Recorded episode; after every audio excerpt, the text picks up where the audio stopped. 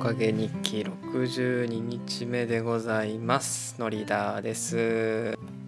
今日は10月の8日金曜日かな。午前10時半に収録をしております、えー、実は昨日からですね、えー、ウイルス性腸炎になりましてあの高熱を出し病院に行きましてんな PCR 検査も受けですね。さまざまな検査を受け先生の判まあ先生ってお医者さんのですね、えー、まあ、判断ではそうウイルス性腸炎で熱が出たんでしょうと。で今お腹もかなり下してまして元気がありません。ですが昨日から休みでやることもなくてじゃあ収録するかっていう感じで今仕事をせずに仕事もまあ休みなんで、えー、収録をスタートしております。はい。でまあ散々ですねあの前から言っている10月のコーヒーのコーナーを自分なりに進めていこうと思いまして今日からですね満を持して、えー、コーヒーの偏愛の歴史を私のコーヒー愛をですね語っていきたいと思いますよ。ではでは。まずコーヒーの話をするにあたってまあ今まで話してきたような自分史的なところからも話してもいいのかなと思ったんですけれども聞いてる方々今思ってる以上にいらっしゃいまして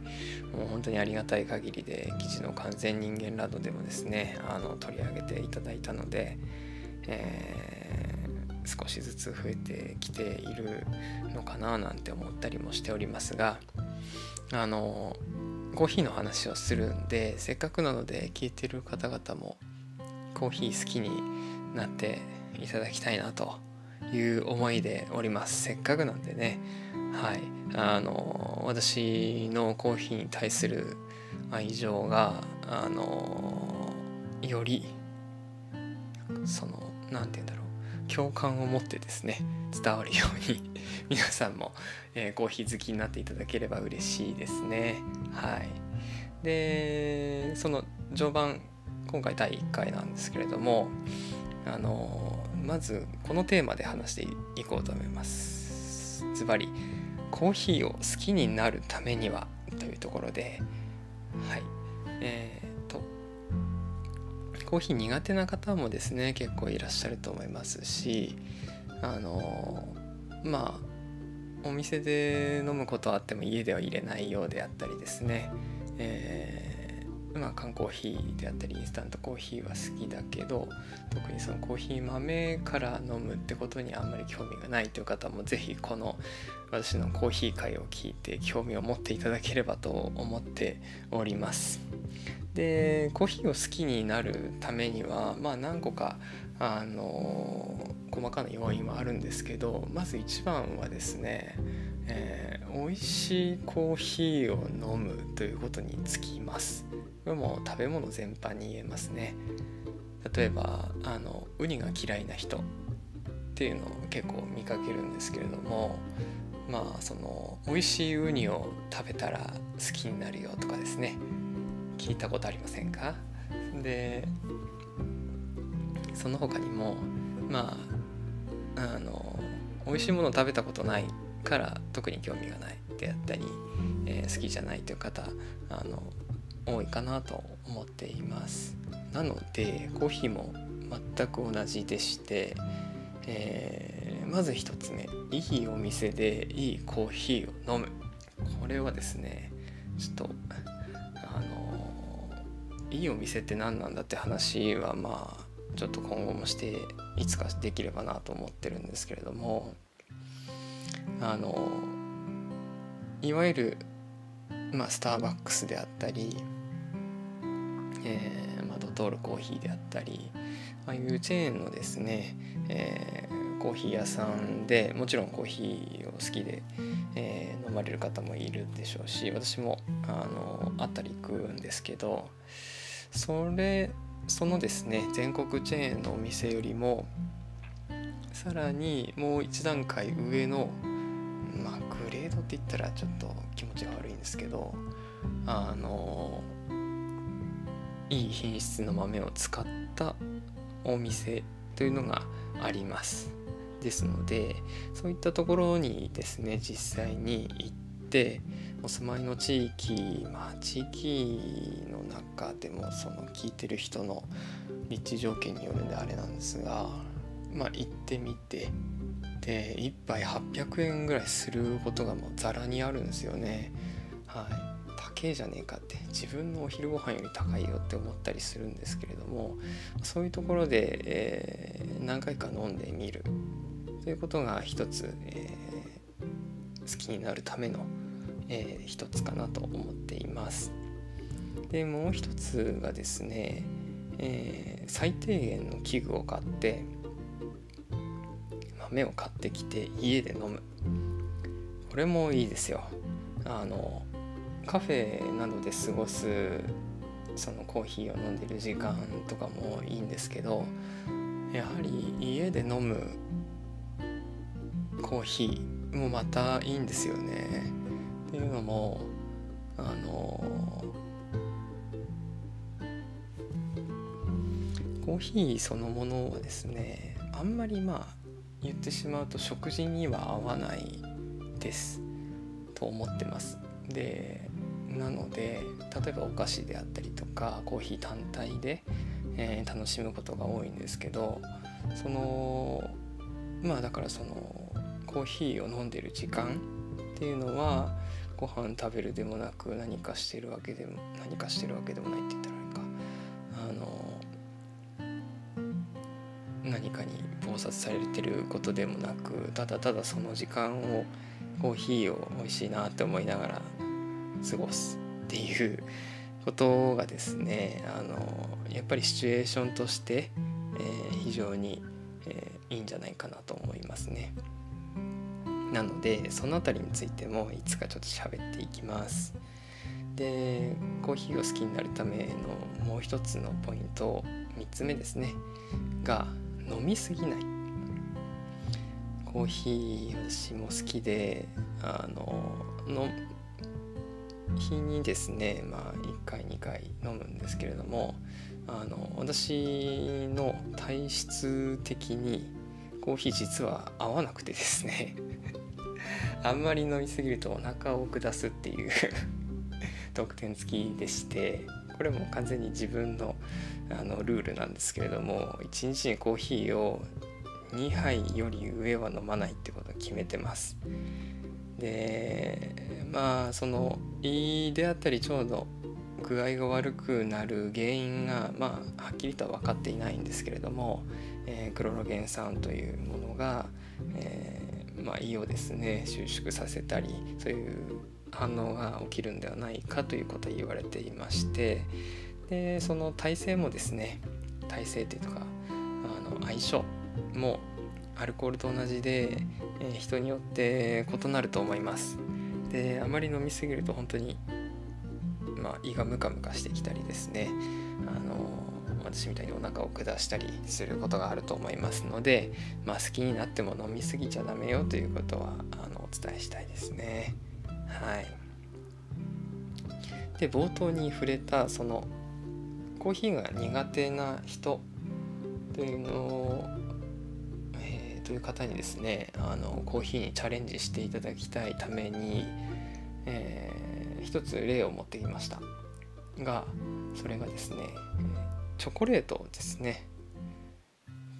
チョコレートって確かに苦いんですけどあの嫌いな人ってまずいないんですよ。っていうのも甘かったりコクがあったり。でまあみんな子供の頃から好きですよね。でそういったその今スーパーで売ってるようなミルクチョコレートがあの好きな方っていうのはあのコーヒーを好きになる素養がめちゃくちゃあると思っていて。でその話をどんどんしていこうかと思ってます。えっとチョコレートもですねまあいろいろ千差万別今あのチョコレートもブームというか革新が起きていてえっといろんなショコラブティックであったりとかですね銀座にも何個かチョコレート屋さんありますけれどもあのだんだん高級チョコレートというのがもう日本にも根ざしていて毎年2月にはチョコレートのなんかフェスみたいのがありますよね。はい、でその中でその何ていうの高級志向のチョコレートっていうのはかなり香りが豆本カカオ豆のですね、えー、香りをかなり重視して、えー、特徴づけたものであったりとかあのそういったものがだんだん出てきています。でまあちょっと昔に流行ったあの何だったかなカカオ分98%みたいな苦いチョコレートってまああんまり好きな人はいないと思うんですよ。でコーヒーも実はそこと共通するところがあって私がおすすめしたいコーヒーっていうのは苦くないコーヒーであったりとかあとまあものによってはえぐいであったり渋いであったり表現されるんですけれどもちょそういったあのチョコレート成分90カカオ成分98%みたいなコーヒーがですね、えー、巷に多くあるのでそうそういったコーヒーではなくさっき言った高級チョコレートのようなあの砂糖を入れてないのに甘みを感じたりとか、え油脂を入れてないのにすごいコクであったりとかあの舌触りの良さであったりとかですねを感じたりですとかあとその味のバリエーションの広さっていうのもですね、えー、ぜひこう私の配信を聞いて体験してくれる方がですね一人でも増えればなと思っております。でそうですねチョコチョコレートができるカカオ豆っていうのはその赤道の南北20度の緯度かの、えー、範囲内で栽培されるんですね。えー、カカオベルトとも呼ばれますがそれに近しいもの近しいというかもともとはコーヒーベルトという言葉があってそこから来てるとも言われています。でコーヒーベルトはもうちょっと広がって、えー、赤道から南北25度の緯度にある地域から産,、えー、産出されると。でそうですねあのコロンビアであったりとか、えーまあ、皆さん知ってるブラジルとかあとエチオピアとかですねそういったあとケニアとかも有名ですね。はいそういういろんな産地からの、えー、産出されるものです。で地域が変われば味も変わりますしとそうだな。まあ本当にその多様な味をぜひ感じていただきたいな。ですね。でもう余談なんですけどコーヒーを入れる時間ってもうその生きてる上でなんか生きることに対してはもう何のあれもないなというかメリットもないな。メリットってでしょうね。はい。生きる上で何も必要ないですよね。コーヒー入れてる時間って。ご飯作ってるわけでもないし、はい、お茶とかもっと早く入れられますしね。はい。まあでも茶道の方まで行ったらそれも同じでしょうけど。コーヒー入れてる時間って一人で黙々とまあどれぐらいかな。4分5分使って入れてるんですけど、えー、なんかメリットもないかメリットがない感じがいいですよね。でその何にも なんだ何にも必要がない時間を過ごせてるあの感覚がすごい好きでもう無駄なこと大好きなんですよ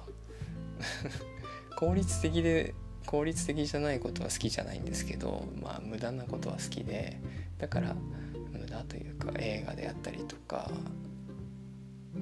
絵を見に行ったりとかそういう芸術活動とかですねすごい好きな部類にこのコーヒーを入れるっていう時間も非常に私の中では重きを置いていて